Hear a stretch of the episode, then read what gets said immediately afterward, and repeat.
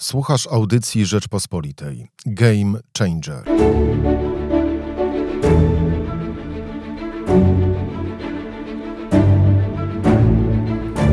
O czym będzie kampania prezydencka Roberta Biedronia? Jak zmienia się Polska jak politycy lewicy analizują i patrzą na te zmiany? Czy lewica znajdzie swój game changer w tej kampanii?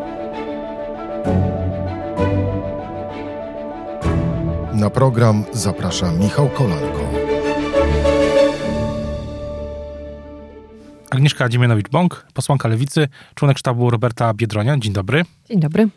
Jest e, od wielu tygodni jeden temat, którym zajmuje się opinia publiczna, a przynajmniej zajmują się nim media, czyli praworządność, sądownictwo i tak dalej, i, i tak dalej. I pytanie, czy lewica ma plan, żeby ten temat y, był tematem, który nie jest dominujący w kampanii, bo mam takie wrażenie, że im więcej praworządności, tym większa polaryzacja, im większa polaryzacja, tym większe, y, większy spór między Platformą a Prawem i Sprawiedliwością i Lewica, PSL gdzieś z tego sporu wy, wypadają.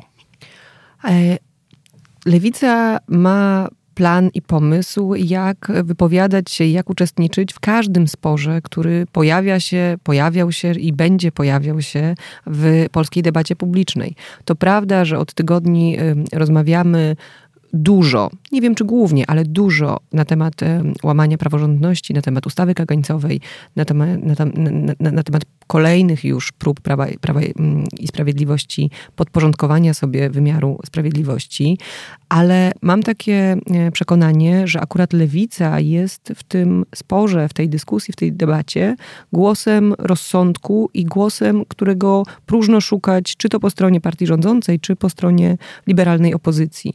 Kiedy toczy się ten spór, który żeby była jasność, jest winą Prawa i Sprawiedliwości i racja stoi tutaj po stronie środowiska sędziowskiego Trybunału, e, Trybunału Sprawiedliwości Unii Europejskiej. E, co do tego nie ma żadnych wątpliwości. Ale niestety odpowiedzią obozu liberalnego na ten wywołany przez Prawo i Sprawiedliwość konflikt jest koncentrowanie się na ważnych oczywiście, ale jednak dotyczących nie bezpośrednio ludzi, kwestiach takich jak KRS, jak pewne spory dotyczące statusu sędziów, tak, czy, czy sądów. To jest oczywiście wszystko bardzo istotne, bo ma daleko idące konsekwencje dla obywateli. Za chwilę możemy obudzić się w państwie, w którym funkcjonują de facto dwa równoległe systemy sprawiedliwości i nikt nie będzie mógł być pewien, czy orzeczenia, które w jego sprawie zapadają, będą w przyszłości kwestionowane, czy nie. Ale tylko lewica zwraca uwagę na problemy wymiaru sprawiedliwości, które naprawdę każdego dnia dotyczą Polki i Polek i Polaków. Mianowicie to, że za sprawą Prawa i Sprawiedliwości właśnie podczas ostatniej kadencji wzrosły opłaty sądowe. Prawo i Sprawiedliwość intencjonalnie i świadomie podniosło po prostu koszty postępowań sądowych. W niektórych przypadkach to jest wzrost nawet o 200%. Ja mówię o odpisach, o dokumentach, o całej takiej biurokratycznej stronie postępowań sądowych, z, który, z którą tak naprawdę mierzą się ludzie, jeżeli trafiają na ścieżkę wymiaru sprawiedliwości. Czas oczekiwania na orzeczenia się wydłużył pod rządami Prawa i Sprawiedliwości Sprawiedliwości. Nie, żeby wcześniej był jakoś bardziej spra ba bardzo sprawny, tak, czy bardzo krótki, ale te rzeczy to są rzeczy, które jeżeli chodzi o wymiar sprawiedliwości, y, ludzi interesują i o tym mówi lewica. Ale zgadza się pani z tym y, przekonaniem, czy taką obserwacją, że im bardziej ten spór jest dwuelementowy, tym dla lewicy gorzej? Zawsze tak jest, że jeżeli próbuje się sprowadzić dyskusję, debatę publiczną do czarno-białych scenariuszy, to no, nie ma tam miejsca na subtelności, nie ma tam miejsca na takie głosy nieco bardziej wyważone. Szczęśliwie w tej chwili jest to niemożliwe. Tak mogło być w przypadku poprzedniej kadencji Sejmu, kiedy w Sejmie, w parlamencie nie było konstruktywnej opozycji. I dziś jest, po ostatnich wyborach parlamentarnych jest tam silna reprezentacja lewicy i w ciągu tych kilku miesięcy pokazaliśmy już, że potrafimy e, no, włożyć stopę w drzwi, że potrafimy z jednej strony rozmawiać, konstruktywnie rozmawiać z partią rządzącą, a z drugiej jesteśmy kategoryczni i bezwzględni w wytykaniu błędów, w wytykaniu niespełnionych obietnic, w wytykaniu nie tylko łamania praworządności, ale także i przede wszystkim nawet w wytykaniu niespełnionych obietnic socjalnych, niespełnionych obietnic, które miały realnie zmienić życie Polek i Polaków. To będzie też e, zmiana w kampanii Roberta Biedronia, że lewica będzie też zmiana wobec kampanii europarlamentarnej Roberta Biedronia, że, że to będzie zmiana w tym kierunku, też właśnie nacisk na sprawy społeczne, większy na średnie, małe miasta i, i tak dalej. Tak, myślę, że myślę, że to jest e, to, to się rozumie samo przez się, dlatego że po pierwsze, e, Robert Biedroń jest jedynym lewicowym kandydatem startującym w tych wyborach. Naprzeciwko niego jest cały pełen wachlarz kandydatów i kandydatka e, środowisk prawicowych. To oczywiście są różne prawice, tak? Są, jest tam prawica quasi-autorytarna, taka jak Prawo i Sprawiedliwość, jest tam prawica neoliberalna, taka jak Platforma Obywatelska, są tam konserwatyści w postaci PSL-u, ale jakby nie patrzeć, są to wszystko kandydatury prawicowe. E, na przeciwko tych kandydatur staje Robert Biedroń, jeden kandydat zjednoczonej, dogadanej e, lewicy i ta kampania Roberta Biedronia będzie kampanią wyraziście lewicową. Oczywiście, że to Robert Biedroń jako kandydat, a potem jako prezydent upomni się o usługi publiczne dobrej jakości. O to, żeby kolejki do lekarzy specjalistów nie były tak horrendalnie długie, jak to ma miejsce dziś. E, o zwiększenie nakładów na, na e, ochronę zdrowia i obniżenie cen leków. O mieszkalnictwo socjalne. O sprawną, sprawny system edukacji o to wszystko upomni się, upomni się nasz kandydat i jednocześnie stojąc na tej drugiej nodze praw człowieka, wolności obywatelskich, praw kobiet, praw mniejszości. I to oczywiście go bardzo, bardzo będzie odróżniało. Ale drugim powodem dla takiego rysu, tego rysu kampanii, o którym pan wspomniał, jest e, mianowicie tego zwrócenia się w kierunku Polski powiatowej, w kierunku mniejszych e, miejscowości, jest no takie własne doświadczenie i własna biografia Roberta Biedronia. Robert Biedroń sam pochodząc z Krosna, e, zasłynął jako dobry gospodarz Słupska, jako prezydent e, Słupska.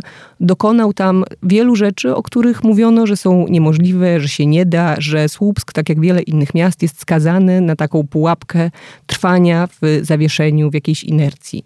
Robert Biedroń pokazał, że tak być nie musi. Był prezydentem tego miasta i jest w stanie e, pełniąc urząd prezydenta całej Polski, pamiętać o tym, że Polska Powiatowa to jest takie miejsce.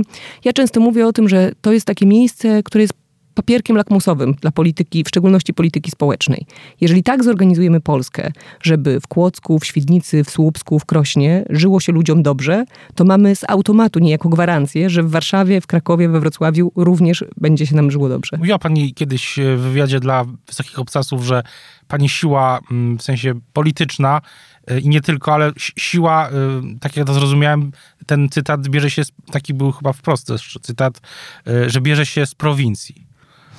Ja głęboko w to wierzę i to jest też moje własne doświadczenie, tak, że prowincja, że prowincja daje siłę, że kiedy jest się mieszkanką czy mieszkańcem Polski, tak zwanej Polski powiatowej, czy to terenów wiejskich, czy mniejszych miejscowości, to w Polsce, tak jak ona wygląda dzisiaj, trzeba mierzyć się z przeszkodami, e, które no nie są aż tak odczuwalne dla mieszkańców dużych, dużych miast.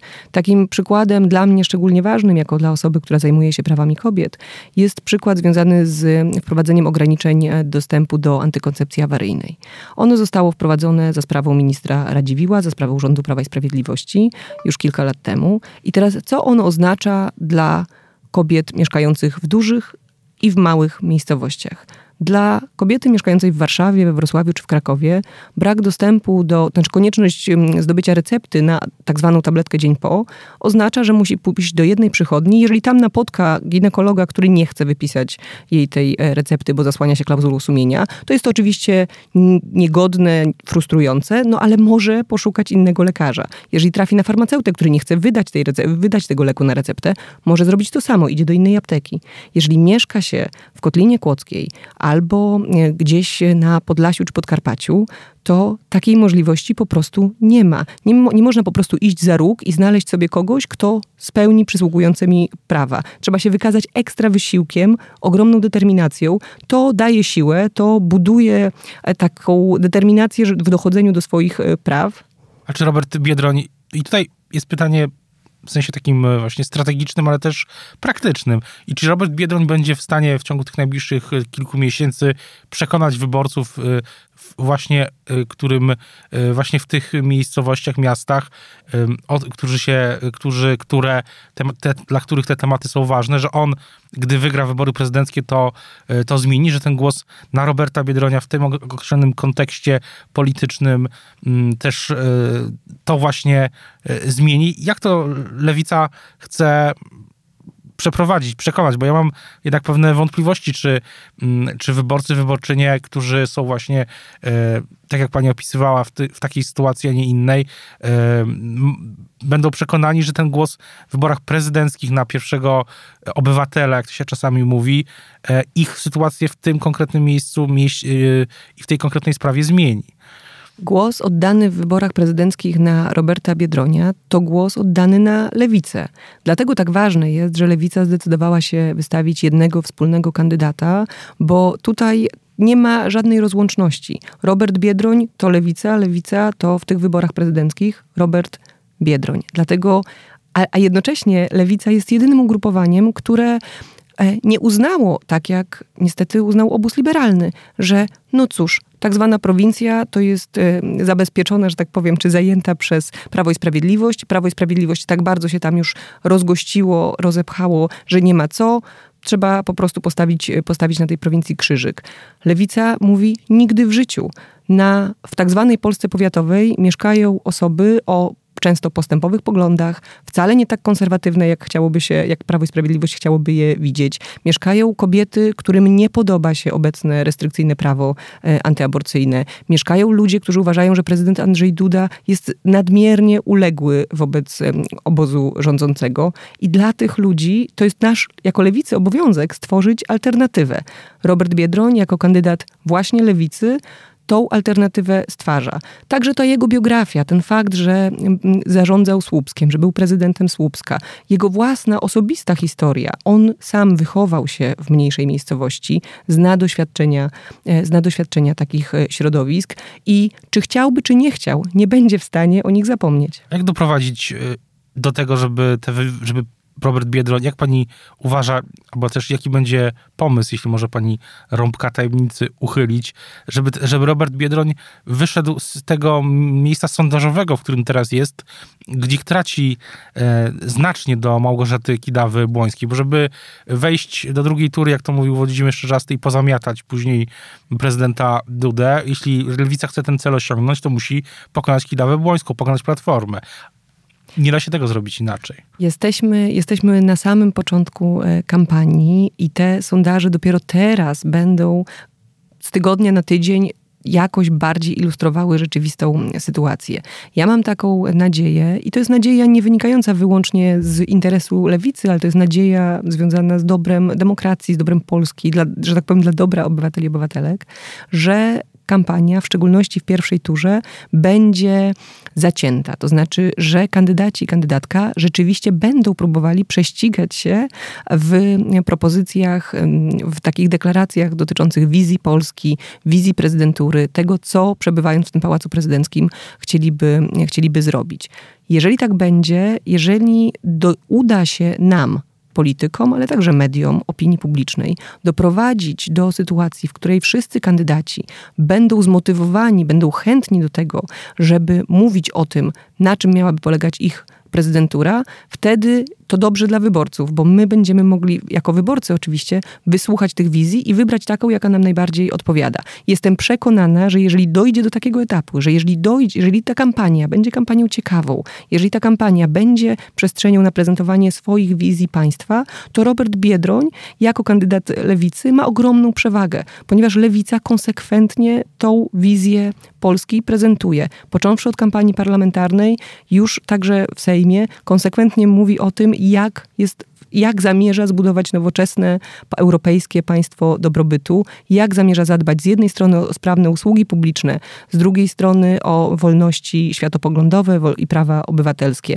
Z jednej strony, jak ma zadbać o rozwój dużych miast, wielkich metropolii, jak usprawnić tam życie ludzi, dbając o takie kwestie jak na przykład bezpieczeństwo ruchu drogowego, tak pieszych czy mieszkańców, jak rozbudowywać e, mieszkania e, socjalne, a z drugiej strony nie zapomina o mniejszych miejscowościach, nie zapomina o tym, że życie nie kończy się na Warszawie czy Wrocławiu. Z drugiej strony na przykład temat bezpieczeństwa ruchu drogowego to jest temat, który Prawo i Sprawiedliwość przechwyca, przechwyciło. E, w orędziu, e, w expose premiera Morawieckiego w listopadzie ubiegłego roku ten temat się pojawił i on prędzej czy później, szybciej lub wolniej, ale przechodzi przez te tryby tej państwowej machiny i to jest temat, który ewidentnie PiS uznało, że jest korzystne z punktu widzenia też swoich wyborców i zmieniających się wyborców PiS, ich aspiracji, ich też oczekiwań. Warto ten temat przechwycić. W jakimś sensie ten temat e, też spraw klimatu też został, czy jest próba przechwycenia go przez pana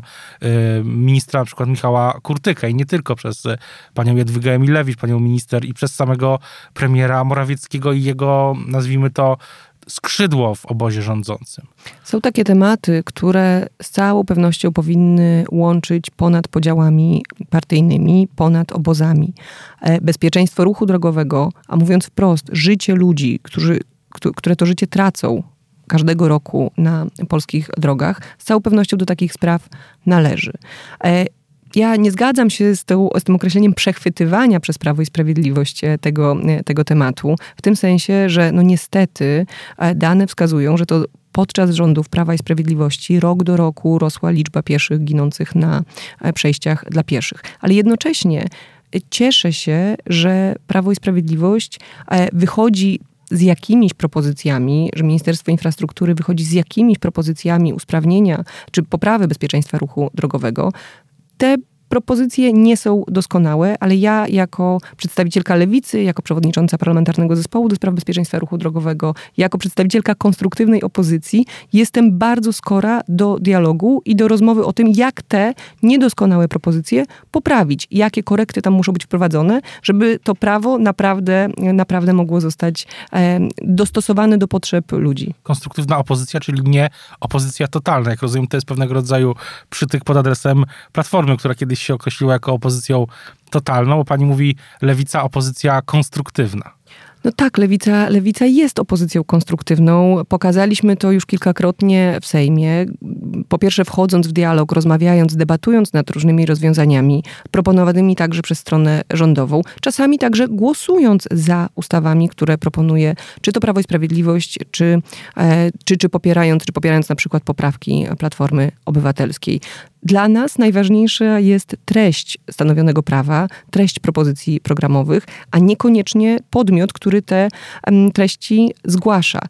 Natomiast, e, no niestety, to, to nawet nie jest tak, że to jest przytyk pod adresem koalicji e, obywatelskiej.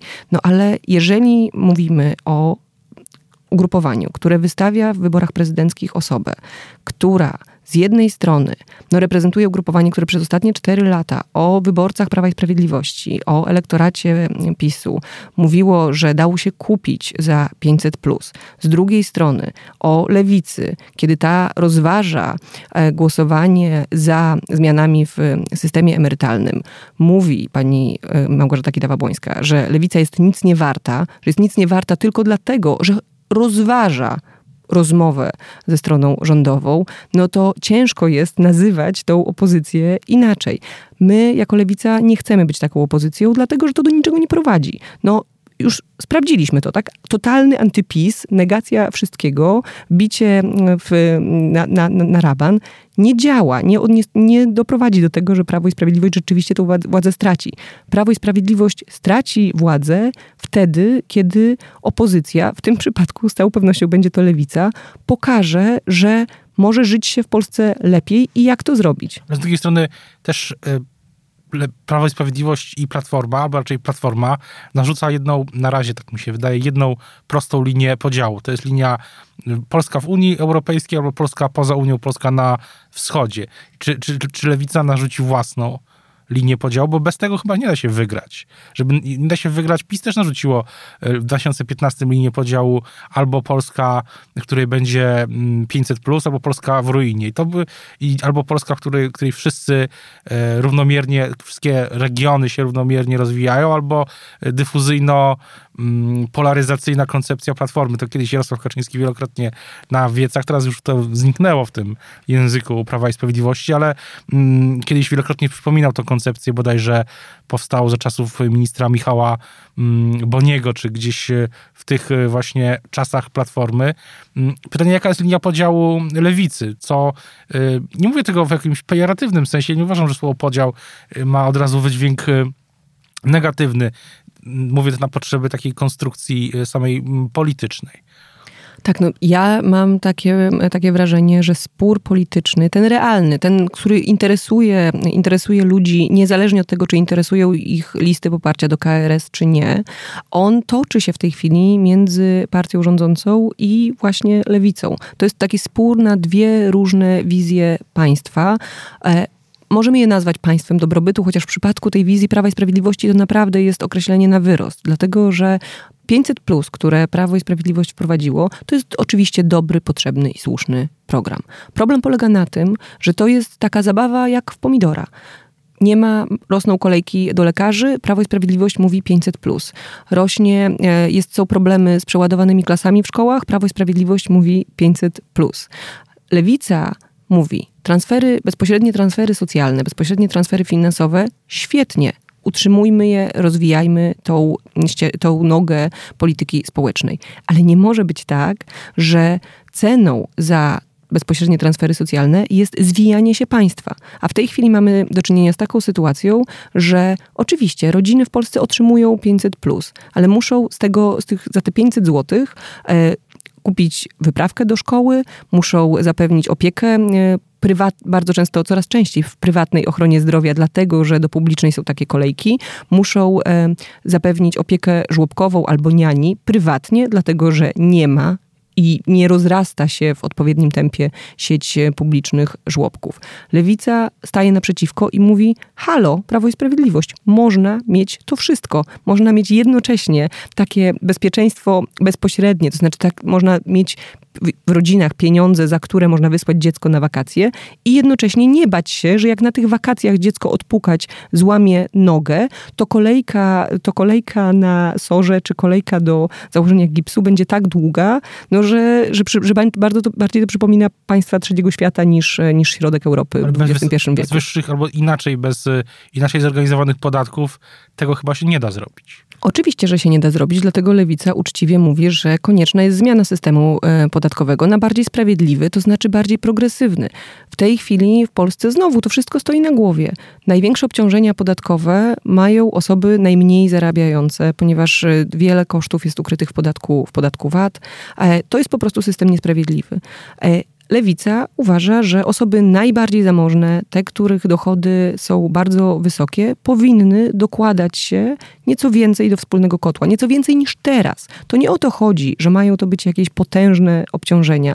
Te obciążenia mają być po prostu, po prostu sprawiedliwe i adekwatne do tego, e, jakie są z jednej strony potrzeby społeczne, jakie są potrzeby budżetu państwa, ale przede wszystkim do możliwości, do tego, że no jeżeli zarabia się ogromne pieniądze, to wpadanie jakiejś części tego dochodu w ostatni próg podatkowy nie jest tak dotkliwe, jak konieczność, jak nie wiem, brak e, usług publicznych, czy brak dostępnej ochrony zdrowia dla osób mniej zamożnych. Jak się Polska zmienia, zmieniła przez te lata, kiedy rządzi Prawo i Sprawiedliwość? Bo to jest ostatnia kampania, y, która mm, jest w tym cyklu wyborczym, chyba, że będą w tym roku e, albo w przyszłym przyspieszone wybory, różnie się to może wszystko potoczyć, ale zakładamy, że, zakładamy, że nie będzie wyborów do 2023 roku. To jest ostatnia kampania, ostatnia kampania i ta kampania zamyka ten cykl też trzech, czy będzie czwarte kolejne tak w jakimś sensie referendum nad e, rządami Prawa i Sprawiedliwości.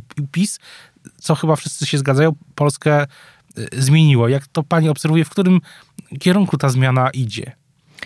Na pewno, na pewno w pierwszym okresie rządów e, Prawa i Sprawiedliwości to, co Prawo i Sprawiedliwości się udało, to pokazać, że to, co wcześniej rządząca koalicja liberalna Platformy Obywatelskiej PSL-u uważała za niewykonalne, niemożliwe i wmawiała Polakom, że się zupełnie inaczej nie da niż jest, e, że się da. Tak? I to jest ten przykład programu 500, jest tutaj, jest, jest tutaj najlepszy, dlatego że było to pewne takie zaskoczenie, powiedzenie sprawdzam. Tylko tak, i to jakby chyba na tyle, jeżeli chodzi o, jeżeli chodzi o pozytywne efekty, efekty tych rządów, bo później rozpoczął się taki powolny proces zwijania państwa.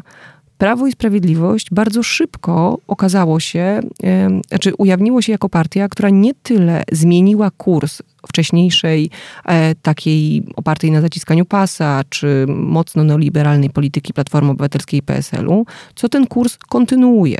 Znaczy to, o czym rozmawiamy, e, o, tych, o tym, że, e, że rodziny polskie muszą wydawać 500 plus na, na ochronę zdrowia czy na żłobek, to tak naprawdę jest prywatyzacja usług publicznych. Pani, Prawo i Sprawiedliwość dokańcza rozpoczętą przez poprzednią władzę prywatyzację edukacji, prywatyzację ochrony zdrowia.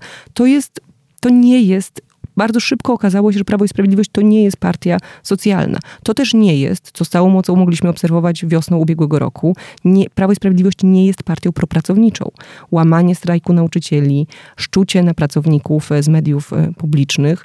Bardzo szybko spadły te maski Prawa i Sprawiedliwości jako partii takiej socjalnej, propracowniczej. Czyli w jakimś sensie pani uważa, że mimo tych kilkudziesięciu już, pewnie już niedługo kilkuset ja tutaj y, miliardów y, złotych w transferach społecznych, y, PiS kontynuuje projekt Platformy neoliberalny, nie, nie, niesocjalny?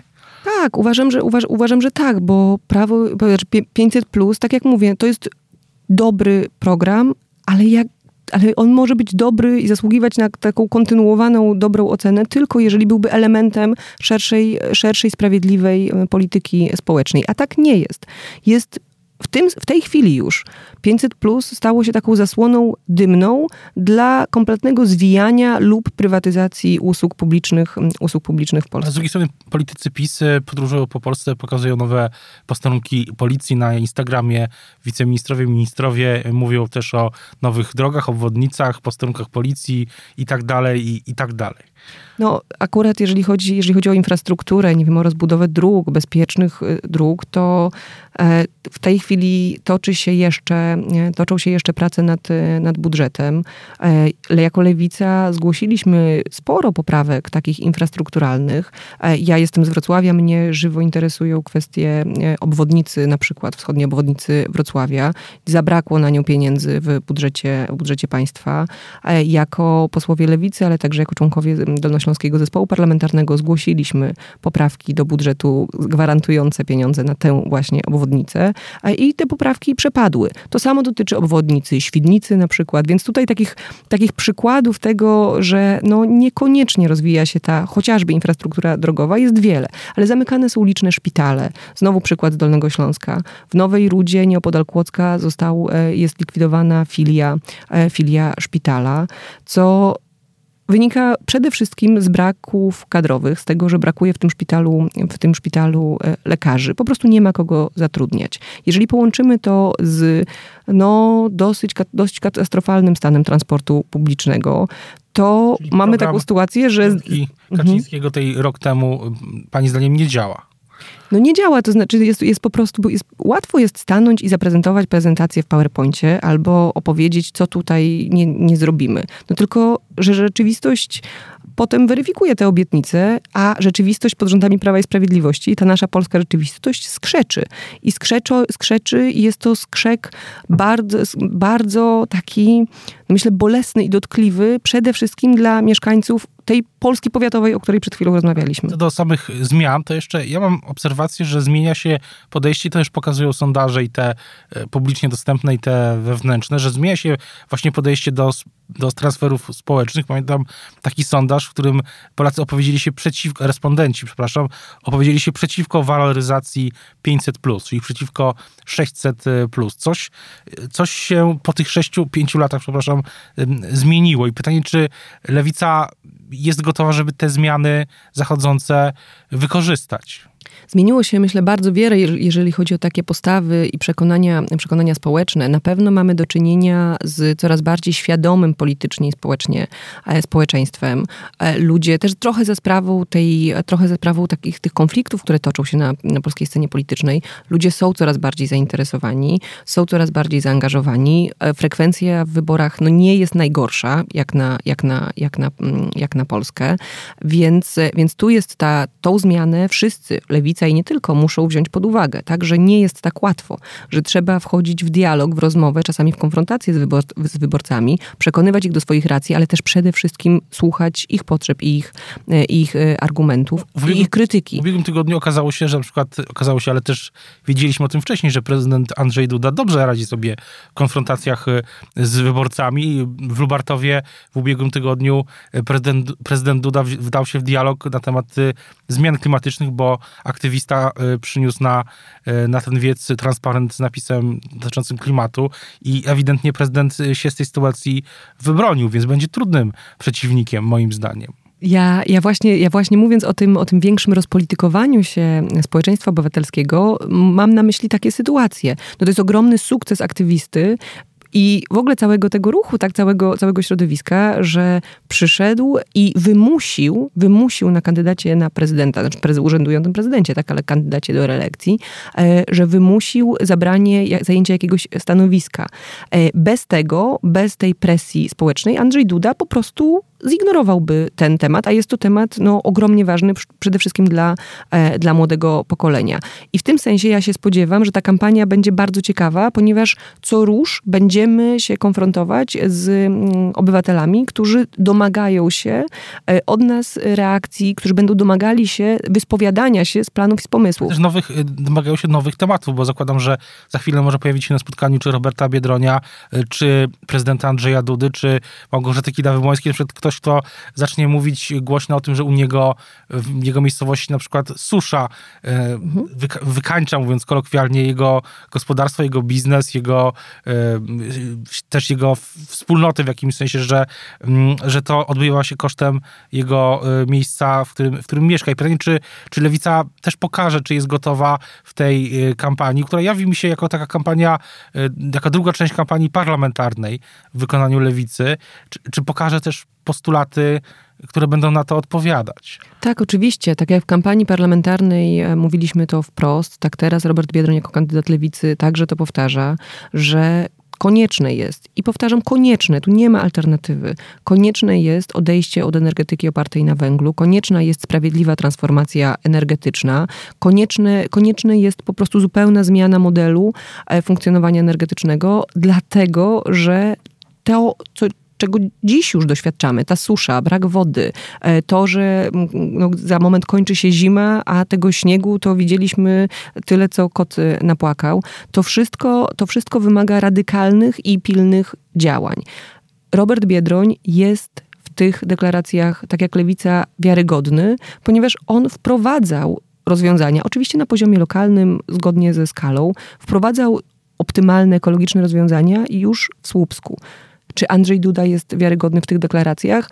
No, biorąc pod uwagę, że reprezentuje obóz rządzący, a podczas ostatniego szczytu e, premier Morawiecki w zasadzie lekką ręką odrzucił ogromne pieniądze, które, mogłyby, które mogłaby Polska dostać na e, sprawiedliwą transformację energetyczną, odpowiedź na pytanie o wiarygodność Andrzeja Dudy wydaje się jasna. Nie jest wiarygodna. Sam premier Morawiecki, no i to jest, wracamy do tego, o czym mówiliśmy na początku, przechwytywanie tematów. No, w ekspoze zaprezentował, w ekspoze w listopadzie zaprezentował wizję e, dotyczącą właśnie klimatu, a z drugiej strony ja spodziewam się, że za tydzień, kiedy, albo za kilka tygodni nagle się okaże, że Prawo i Sprawiedliwość ma, pro, ma program zbiornik retencyjny plus, albo tysiąc zbiorników retencyjnych, albo coś w tym stylu i y, premier Morawiecki razem z prezydentem Dudą będą o tym, o tym mówić i mają siłę sprawczą, bo rządzą. No oczywiście, to jest przywilej, to jest przywilej partii rządzącej, ale dlatego zawsze trzeba zadawać pytania, jak rządzą.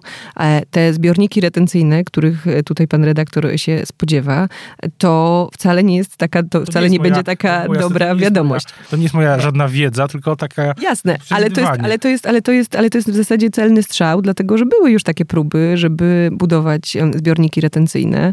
E, a znowu, znowu na moim Dolnym Śląsku i to w, w okolicach Kotliny Kłodzkiej. E, budować je w taki sposób, który niszczy, radykalnie niszczy przyrodę, niszczy naturę, niszczy zasoby e, naturalne, a jednocześnie niekoniecznie spełnia swoją funkcję, bo tam były akurat takie plany budowy zbiorników retencyjnych, które mogłyby się przydać raz, średnio raz na 100 lat. Taka, tak, taki, jakiś, taki jakiś model model infrastrukturalny. Oczywiście pojawia się pytanie, w czyim to było interesie, kto sobie życzył tej budowy, e, ale z polityką klimatyczną wyzwanie polega na tym, że ona musi być kompleksowa i ona musi i ona musi zawierać mm, no, ten plan odejścia od obecnego modelu energetycznego. Ale to, co jest bardzo ważne, to nie tylko pamięć o klimacie, ale także pamięć o ludziach. Ja, jako przedstawicielka lewicy, nie chcę, żeby transformacja energetyczna dokonała się kosztem górników, kosztem pracowników obecnych sektorów energetycznych. Dlatego z oburzeniem patrzę, jak premier Morawiecki odrzuca pieniądze, które na taką sprawiedliwą transformację mogłyby zostać przeznaczone. Na koniec chciałbym zapytać jeszcze, myślę, nasi słuchacze się też nad tym zastanawiają, może powinienem zadać to pytanie na samym początku, ale pytanie też, jaka jest pani rola w, w sztabie Roberta Biedronia? E, ja w sztabie Roberta Biedronia będę odpowiadała za diagnozy i analizy polityczne, to znaczy będę gromadziła, e, przeprowadzała czy zlecała e, badania, gromadziła dane, informacje, które, które będą nam potrzebne w kampanii, ponieważ lewica jest opozycją nie tylko konstruktywną, nie tylko socjalną, nie tylko propracowniczą, ale także merytoryczną. Ta kampania będzie kampanią budowaną na wiedzy, świadomą, e, tak, żebyśmy pozostawali, niezależnie od bieżącej dynamiki politycznej, żebyśmy pozostawali w stałej łączności e, z wyborcami i wyborczyniami. Dziękuję bardzo za rozmowę. Dziękuję. To była audycja Rzeczpospolitej. Game Changer.